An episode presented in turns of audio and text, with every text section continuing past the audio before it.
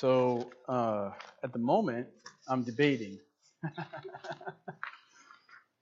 we actually, uh, I had thought about this a while back. We've been starting to have long enough services that, I, you know, it's okay. I would understand if some people come a little bit later because they're like, I don't, I'm not sure that I can make it through the whole service.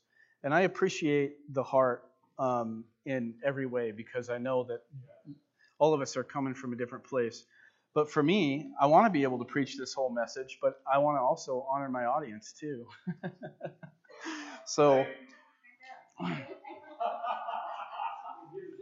you know, you know, yeah, you know what you're going to get if you give me like good strong amens. When it starts fizzling out, when it starts fizzling out, we'll have to make those changes here.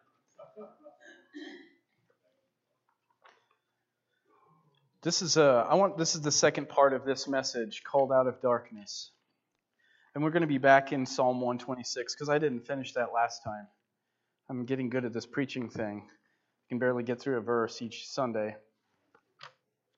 I think the reason we can look we can at least partly look at the word of God is so rich that if we were actually just to mine out what he has put in just one verse alone, the infinite reality that each of those verses have, we could spend a lifetime in one verse. I think if we honestly consider how rich and how full is the meaning of each word, each jot and tittle of the, the scripture, and not only that, but it's eternal. Let's here go to Psalm 126. When you've gotten there, say amen. Okay, we're there. Uh, Psalm 126 says, and when the Lord brought back the captivity of Zion, we were like those who dream. Then our mouth was filled with laughter and our tongue with singing.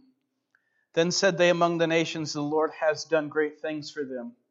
The Lord has done great things for us, and we are glad. Bring back our captivity, O Lord, as the streams in the south. Those who sow in tears shall reap in joy. He who continually goes forth weeping, bearing precious seed, for sowing shall doubtless come again with rejoicing, bringing his sheaves with him. Let me pray. Father, thank you, Lord, that we get the richness of your word, Lord, and we get the fullness of the Holy Spirit to impart it to us. Because, Lord, we don't want just the words as they were written. We want the divine revelation and message that comes from your word. Lord, we know that you have to prepare our hearts. Lord, we know we have to have soil in our life that is fresh and ready to receive the seed and so, Lord, we want to pray for fruitful ground today. Yeah. Father, I want to pray, Lord, that every heart in this place, Lord, anybody who gets the uh, opportunity to listen to this message will be fruitful ground. Lord, that this will prepare the ground of the heart as well as prepare it for fruitfulness. And Jesus, we so need it today. Lord, we ask you, God, to impart to us another fuller measure of your grace. Lord, this service has had your richness in it. Lord, our time together has truly been, Father, blessed. And we will never forget, Lord, all the times that you have came down, Lord, literally from heaven and ministered to us. We ask, God, that you would minister your word in its conviction. Lord, we pray for, Lord, its reality in our life. Lord, we pray that Jesus, that your word, Father, would feel like it was tangible and real. And Father, we just wanted to hold on with all of our might every word that you've given us. Lord, you said, Man shall not live by bread alone, but by every word that proceeds from the mouth of God shall man live. And today, Lord, we are those men, Father, and we know our need. And Lord, we know our vulnerability, but Jesus, we know, Lord, that we are more than conquerors who, him, who gave himself for us. So, Jesus, because of that, Lord, we just want to pray that you would give us this appetite, Lord, for the scripture that goes beyond this service. The Lord, that we would daily not only be reading it, but Father, devouring and receiving, Lord, from you in it. And Jesus, what your message is today, I pray that you'd minister deeply to us. Oh, we give you praise, Lord. Help me with the anointing and the Holy Spirit to do so. In Jesus' name. Amen. Amen. So, Psalm 126, the latter part of it, because I had preached on the earlier part of it, so um, I won't go and cover that ground again. I think it was great. How many of you loved last week's message? There we go. There we go.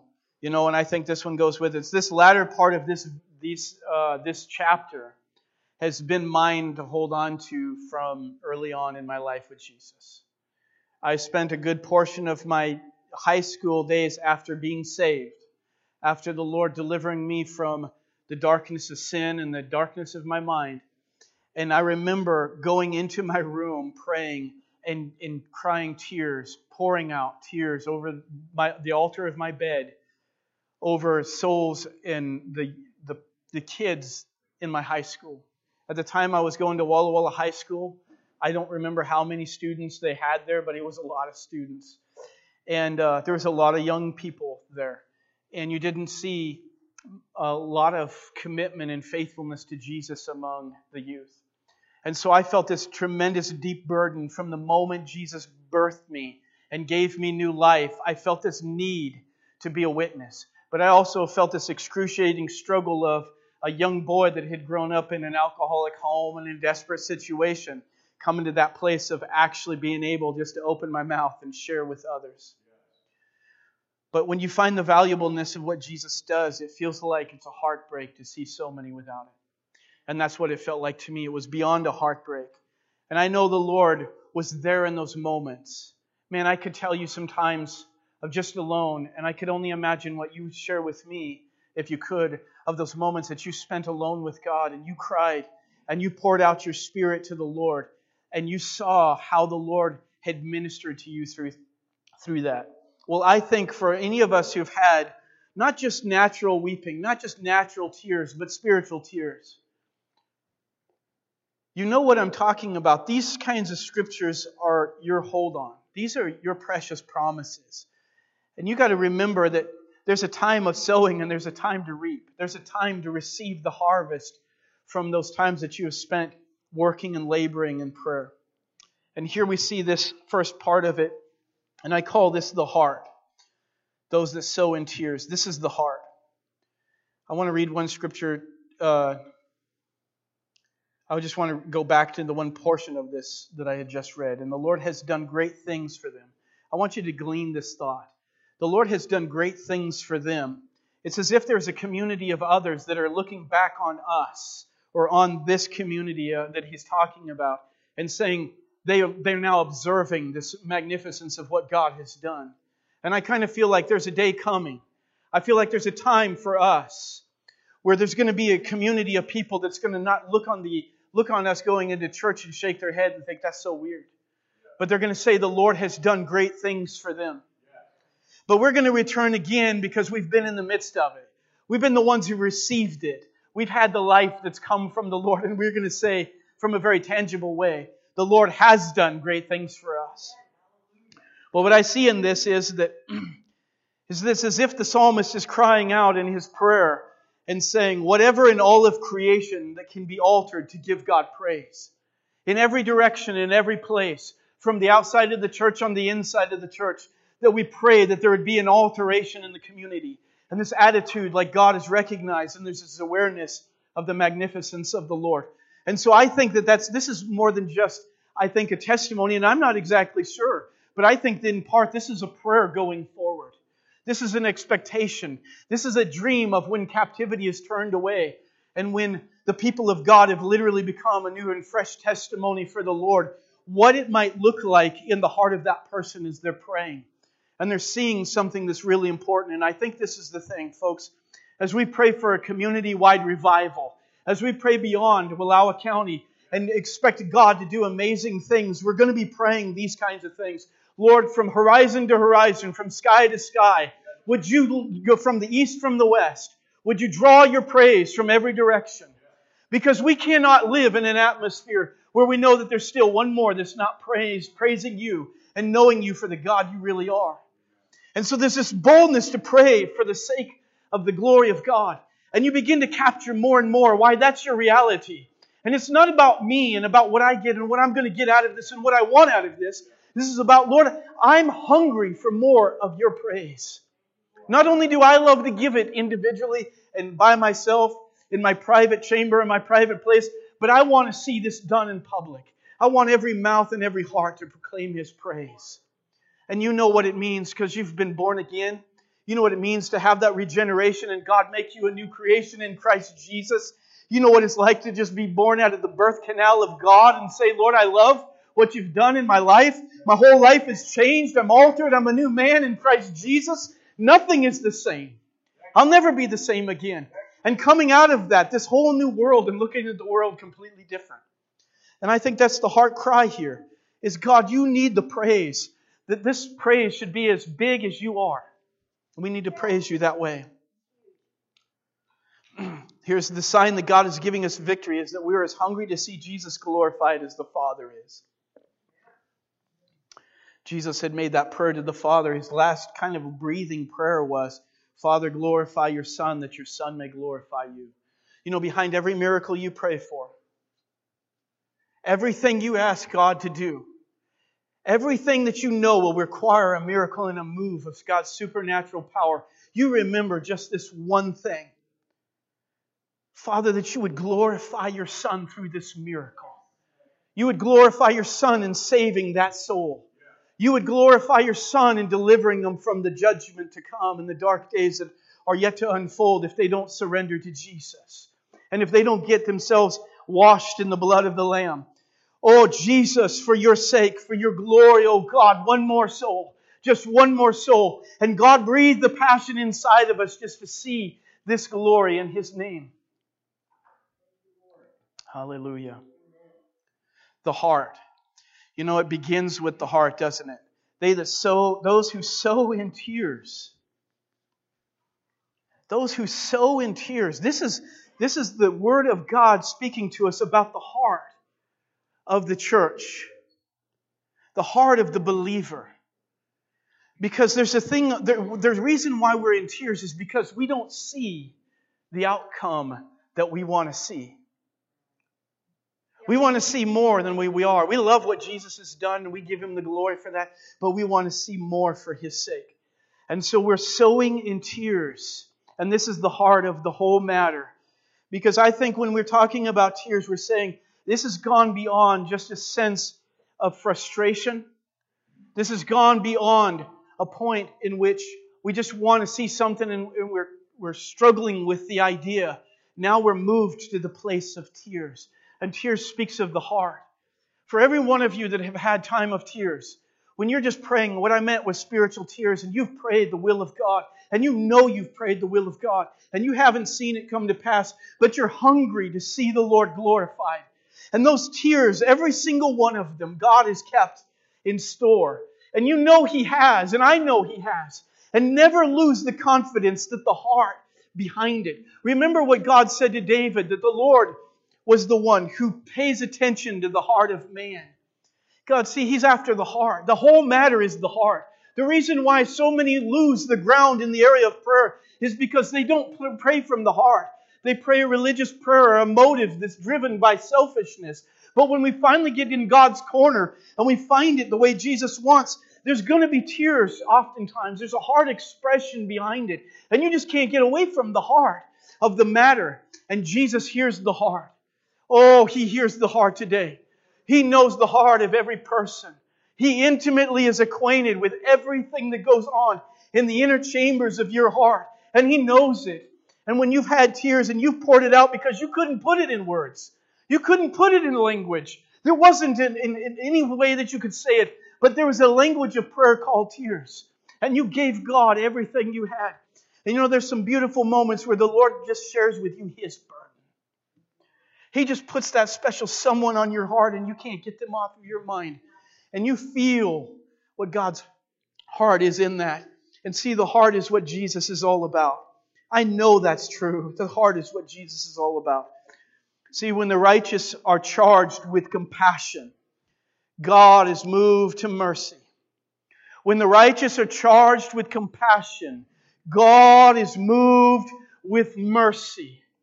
You look all over Scripture and you'll find when the righteous cry out, when the righteous get back to that place where they start seeking God, God begins to move with mercy. When idolatry filled the land, when the people had turned away from Him, and they begin to pray, and they prayed with all their heart, and they turned from their idolatry and they turned toward the Lord, God had mercy. And He will today. He's no different today than He was back then. And He will still have mercy. And this is the, I know those of you who are prayer warriors, you know what I'm talking about. You feel the ground in which God is causing you to tremble. I love this when God said to Joshua, He said, every piece of ground Listen to this. Every piece of ground that your foot treads upon, I will give it to you as an inheritance. I think God wants to make the same promise, but He's doing it to those who are praying. When you get into the prayer and you tread upon some ground in prayer and you take some ground in the name of Jesus, God begins to pour out His promises to you because you're in His battlefield. Amen? See, we want to know how God feels about tears. Just look in the scripture because it's there. You know, Jesus wept. But let's read this one to you Psalm 34, verses 17 through 18. Let's go ahead and turn there. Psalm verse, chapter 34, verse 17 through 18. I'm so grateful that the Lord is not only just compassionate to the hurting, but God is compassionate to those who are busy praying. Oh, He knows us.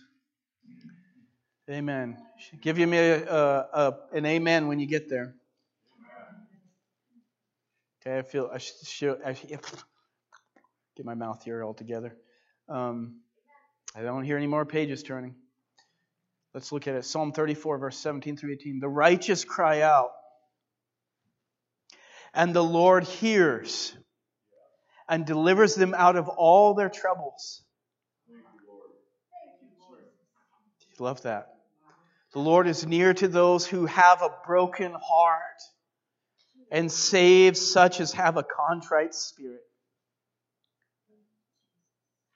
He saves those who have a contrite spirit, have a broken heart. See, this is how God feels about those tears.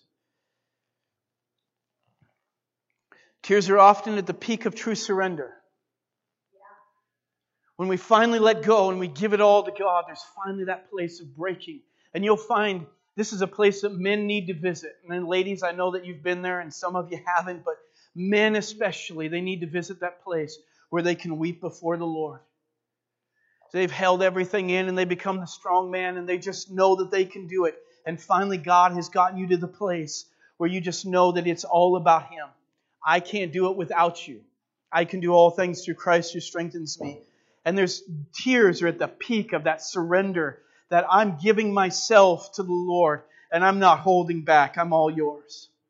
Second, this is the heart of it. Our tears should be as strong as God's burden is deep. As God's burden is deep, our prayer, our tears should be just as strong. In Jeremiah 13, verse 17, he says this But if you will not hear it, my soul will weep in secret for your pride. My eyes will weep bitterly and run down with tears because the Lord's flock has been taken captive. Hear the heart of this prophet who's watching a nation, not just any nation, but the nation of Israel, the people of God, the modern, his modern day church, as it were falling to the wayside and being taken into captivity. And the most horrendous things happening. And he's prophesying to the people that they need to repent and get right with God. And they weren't doing it and they weren't believing him. But he had the heart for the people. He had the heart for those that he was seeking after. And so you see this is in, in the King James Version, it says, Oh, that my head were a fountain of tears, that I might weep for the slain of the daughter of my people day and night. That I wouldn't just, I couldn't let go of this burden. And there's this sense of if they must be in captivity, then I must be in tears. I have to be broken. I can't be at rest while I see the people in my people without God. Here's a second one, still in Jeremiah chapter 9, verse 1. Oh, that my head were waters. Here it is and my eyes a fountain of tears, that I might weep day and night for the slain of the daughter of my people. It is in burden and continue to increase the more the people begin to fall away. And I think that should be the same. And there's a there's a there's a heart to the whole thing. Because it's not like looking at it. The idea is oftentimes we think of somebody who might be in this place is that they just have this black, dark vision over the world. Why can't they just have some kind of joy? but they're looking at it for what it is. And they're having a part the burden for the heart of God in this. Why would your people turn away? You know, all of us have been acquainted with somebody probably one time was a Christian, and you watch them lovingly, maybe wholly, what looked like on the surface really serve Jesus with all their heart, and then later on just kind of fall away. And some to this day are still not with us. You know, I have people in my life that were just as as much a part of my beginnings in Jesus as anybody, and I just watched them slowly just kind of walk away. The, the intimacy, the nearness to God, the love that they had for the Lord is just not there.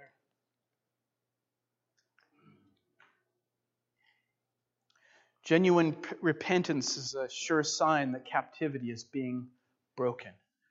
So my heart is not only to pray for somebody in need, but my the time when repentance is actually taking place. We, you know, we talk about faith, but oftentimes we lose the momentum of repentance. Repentance is so powerful because what repentance really is, is my heart has been so changed that I can't go back. My mind on the subject is so altered that I can't be the same person. I can't do the same things again. I'm changed. I'm not just in that per closet attitude of mind, Lord, please forgive me for falling again. Please keep me, forgive me for doing the same thing, the same mess over and over again. And so this is a, this is a repentance. A repentance isn't this, yes, and I would say if you're falling over and over again, keep praying, keep dealing with it. But I want you to realize that there's a place, a ground of victory that hasn't been established yet. And there's not yet that repentance that needs to be where you can crawl out from under that hole and get free of it once and for all. We wouldn't want to say to the alcoholic or the drug addict, I'm sorry, you're going to just be going through this routine with Jesus every day of your life, constantly going through the same addiction problems over and over again, but at least you're forgiven. We don't want to give that message. We want to give the whole gospel that says you're set free. You're a new man in Christ Jesus. Those things have passed away. We want you to be a literal testimony. I don't go back to it anymore. I don't have a reason to. And that was a dream of my childhood as a young boy, watching my dad grow up as an alcoholic. Lord, deliver him from this bottle. Turn, if you can turn the water into wine, then turn the wine into water. Just change the way in the atmosphere. Give him a whole new heart and make him a new man. See, there's just something about it when we begin to see it's like, God, we're in your corner because we know that in the end, the whole focus is salvation. That's the whole thing. So we got the heart. You know where you go from the heart? You go right to the hope. See, if we can't get to the heart, we don't get to the hope. But if we go, if we can get into what's the heart, we get to get experience what's the hope. So in our word, it says this: They that sow in tears shall reap in joy. I think that's my uh, my alarm for preaching here. I think it's about time to quit here. the hope. So he says, shall reap in joy. Isn't that tremendous? See, this doesn't end in tears. It starts with tears. It ends in joy. And that's the power of what God is doing. So the harvest field of God produces weed free. I was thinking about that because we've been doing a garden this year and we kind of got something going, but not like I want to have. But you know what kind of garden we'd all be growing if we didn't have any weeds in the gardens that we started? You know, so this is the reason why it starts with the heart because when the hope is there, it's without perversion. See, Jesus doesn't give us a joy that kind of floats back and forth. I love something that Jesus says. I want you to look in uh, in John chapter 15, verse 11. I want you to capture, cap, capture this word. John chapter 15, verse 11.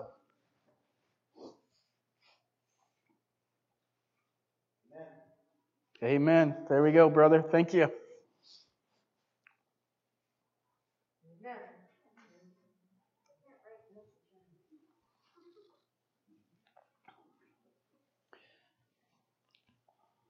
These things I have spoken to you that my joy, you know, Jesus wouldn't have said it if it wasn't important, right? My joy may remain in you and that your joy may be full. I want you to capture this piece. He says that my joy would just come in and visit you, you know, here and there. Come and every now and then it'd kind of, it wouldn't stay, but it'd kind of leave and and visit you every here and there. Now, all, we have relatives that do that, and some of us happily, and some of us not so happily. But this is a joy that remains. It's that this might, my joy might remain in you, that your joy might be full. What is it keeping our joy from being full? I'll tell you what. Because it doesn't stay, it doesn't last. It's kind of on that human level. But the joy that Jesus gives us is one that remains. You know, something that Jesus had, had said they that are pure in heart shall see God. And there's a kind of joy that leaves us without deception. What kind of price tag would you put on if I if there was no deception? I was never in my judgment unclear on something. I was never misunderstanding in a scenario. What kind of price tag would you put on there when you could say that I could go the rest of my life without a sense of deception? I think we would put a whole lot on the value of that. And see, Jesus is saying, They that are pure in heart shall see. I love the fact that he tells us we're going to see. It's going to become crystal clear. You're not going to have deception along with this. It isn't going to be a joy that kind of floats in, in humanity that has deception along with it, but it's actually going to be weed free of all those kinds of perversities in our life.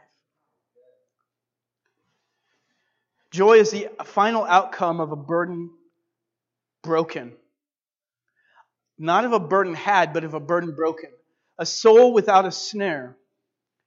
Joy is the final outcome of the mind without entanglement of a lie. Joy is the final outcome of the human spirit free of deception.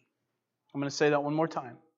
Joy is the final outcome of a burden broken, the soul without a snare, the mind without an entanglement of a lie, and the human spirit free of deception. This is what Jesus does in us. This is why it's so. How could you not have joy? Because here we are, that I don't have a snare on my soul. My mind is without entanglements of lies. I don't have a deception running through my life. Jesus is working in and out of me. See, this is the joy of the Lord because any other joy wouldn't recommend the praises of God. Any other joy wouldn't show the faithfulness of who He is and the magnificence of an omnipotent God that can work in humanity. And we say, but that's not my joy. But that's the joy we're reaching forward to. You're like, Lord, I've experienced joy and I've experienced joys of the Lord, but not one that feels like it remains not in this way. But can't many of us say that we've had those true experiences of what it means to be without deception? Lastly, this last part of our sermon here is we go from the heart, the hope. Actually, I want to share one other thing in the hope. I'm not going to share the person, but there was somebody that I had known, not somebody here. And um, I'd watched him for a number of years go from kind of these stages of that roller coaster. I'm sorry, Lord. I want to do right excited about the Lord, fall back into the same pattern again, get back up off that roller coaster. And it was just like there's this up and down. And it was interesting because it was like the struggle still had a hold of his heart. But it also was interesting because it seemed like he had the freedom, the, the desire to be faithful. And he expressed himself that way. And it was like this always heartfelt sense. And I remember him saying to me one day, he said, it's so hard. It's so hard. And you know, when you meet somebody like that, and ourselves sometimes have been in those very things, so I'm sure in our audience here, we're not, not speaking to something that's abnormal to folks. But there's something missing in that, isn't there? There's something missing in kind of this up and down and kind of in and out and this struggle that we, we've gone through. And we're like, I've been there and I've kind of gotten through. Is this really the Lord's plan for my life? Is this the hope that Jesus delivered for us on the cross? Is this what the resurrection was all about? And certainly not, and it certainly isn't. And I've watched him kind of go through this ebb and flow, so to speak, but not really, of being up and down. And I wonder if the, what looked like the peaks were never a peak at all. I wonder if he was still in the valley, but he was deceived by what he thought was a peak. I wonder if he had really understood what it was meant to give himself wholly to Jesus. And I wonder if it was because even in the tears, Paul talks about this in Scripture, and he says there's a worldly sorrow that works death, but there's a godly sorrow that brings repentance. And I wonder if he had never truly discovered what repentance was ultimately all about. Now, some may be asking the question well, we all have struggles, don't we? And I would say that's probably true for all of us. We all have the kind of the human tendency. But I want to ask you the question Have you decided the struggle is just going to always be there? It's always going to be your reality? Because I don't think that that's what Jesus painted for us. I think Jesus painted for us that your hope is in Jesus Christ. And see, the attachment to Him always is going to be imagine this I'm wholly attached to my Jesus, but yet I'm falling short.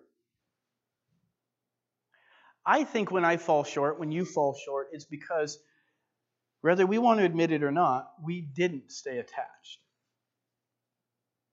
We kind of lost our attachment. We gave up some time we could have spent with Jesus or whatever, I don't know. But the reality is, is that that's not the outcome of the heart that's free.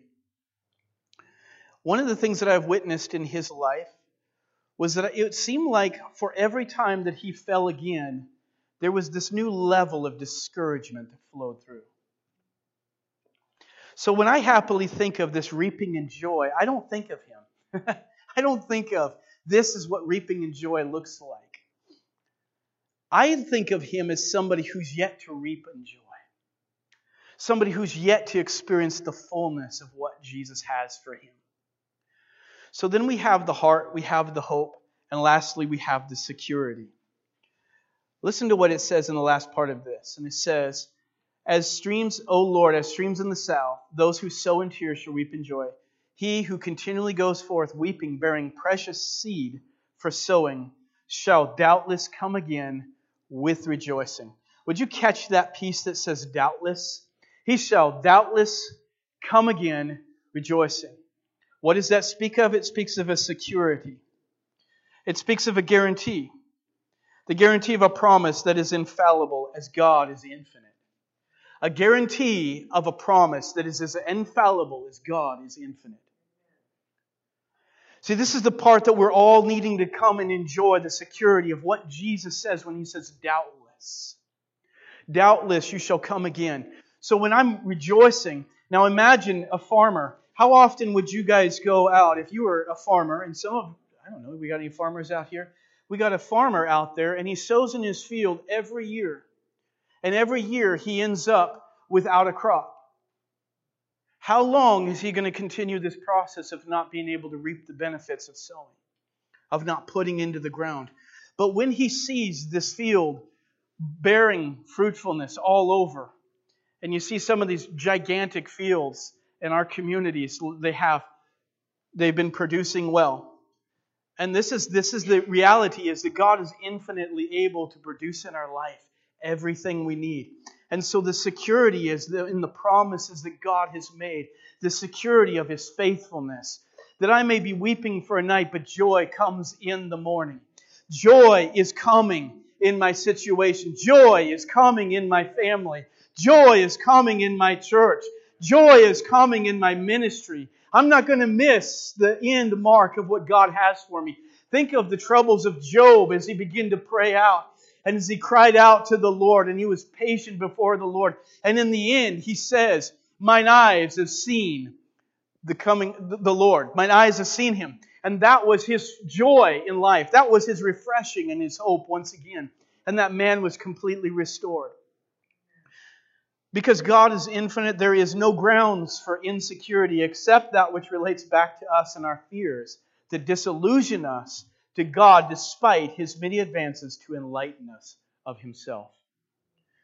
I'm going to say that one more time. Because God is infinite, there can be no grounds for insecurity except that which relates back to us and our fears that disillusion us to God despite his many advances to enlighten us to himself.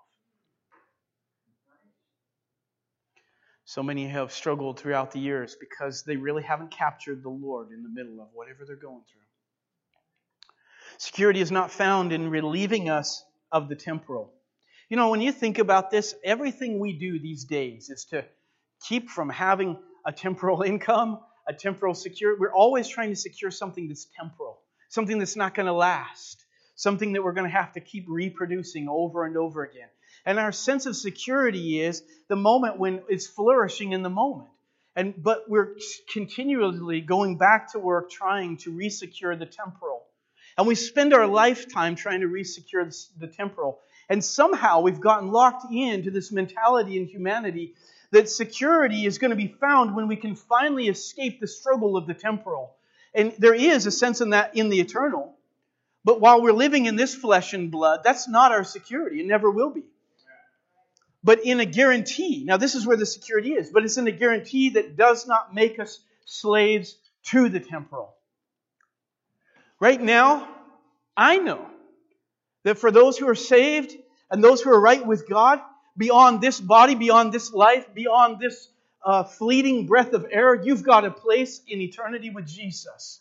Your time is coming where the temporal will be no more. And your security is in the promises that guarantee, that establish you in not being a slave to the temporal, being a slave to the world down here, being a slave to the things you can see, to the to your own health. A slave, people right now are slaves to their own health, their own happiness.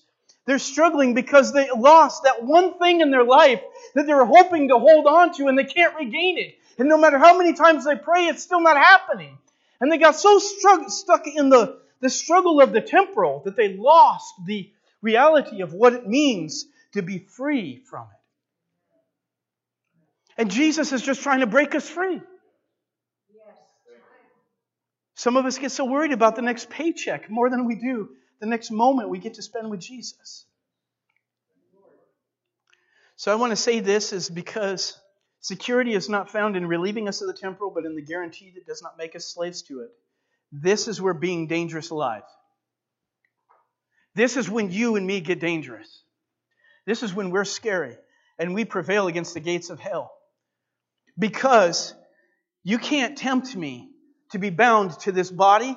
You can't tempt me to be bound to this earth. You can't tempt me to be bound to this life. You're gonna, you can't tempt me away from Jesus and His holiness and His perfection. You can't get me away from it. This is when you get dangerous. This is when hell trembles because the people of God are praying from a different reality. And so this is the security of the believer. And then when you begin to all wind it up, it says, oh, I now I begin to see this is where the hope lies. And this is where the heart lies. Because until I'm there, until I'm no longer a slave to this, I need to be in tears, in tears of my own struggles, as it were. In Matthew chapter 25, verse 21, he says, His Lord said to him, Well done, good and faithful servant. You were faithful over a few things. I will make you ruler over many things. Enter into the joy of the Lord. Enter into the joy of the Lord. You have spent your life investing in to the eternity of God. You, you didn't let the physical nature of life hold you down you spent and preserved what I gave to you, and you were faithful. Enter into the joy of the Lord. You know, Jesus had made a statement. He said, Pray that your joy may be full. If you ask anything in my name, I will do it. If you ask anything according to my will, you'll receive it. These promises start making sense to me now. These promises stand out because there's a difference of the surrenderedness of heart. I'm invested in you, Lord. And you hear in Elijah's cry, the prophet Elijah, who said, I am jealous for the Lord God of Israel. That jealousy replaces self preservation, it replaces the desire to be personally happy about your own interests. And there's where the security, there's where the hope constantly is manifest. The Holy Spirit wants to draw us into his joy. The joy of the Lord, which is not temporal but eternal in the things of God. I want to say, I want to think that God is just doing many things here now. I think this is a great time to end the sermon. I want to give you guys an opportunity to take communion because I believe that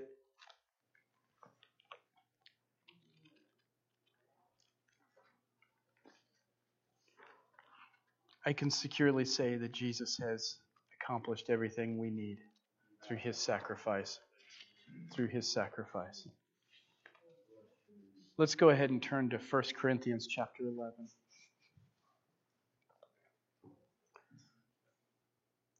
So, what I want to do here in the break of this ending here is we're going to, um, I'm going to have the worship team come back up here in a minute.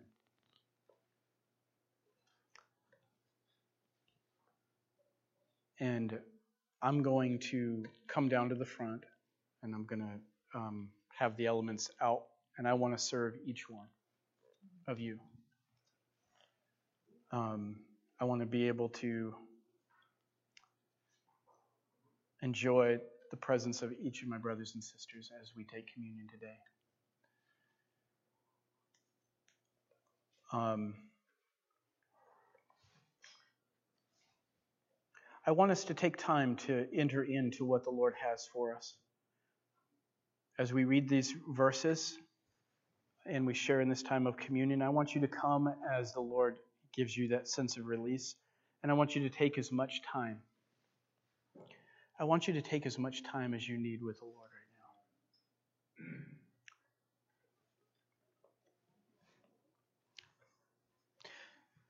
Every one of us are at different levels. Some of us are in a place where this is a great message, but for us, it just hasn't quite touched that point of reality. And God wants to do something right now. The Holy Spirit is here. How many of you know that? How many of you know the Holy Spirit is here? And I want to say this that for some of us, this is a time to be joyful. There's different points in it forever. Some of us, it's that time to just take hold of.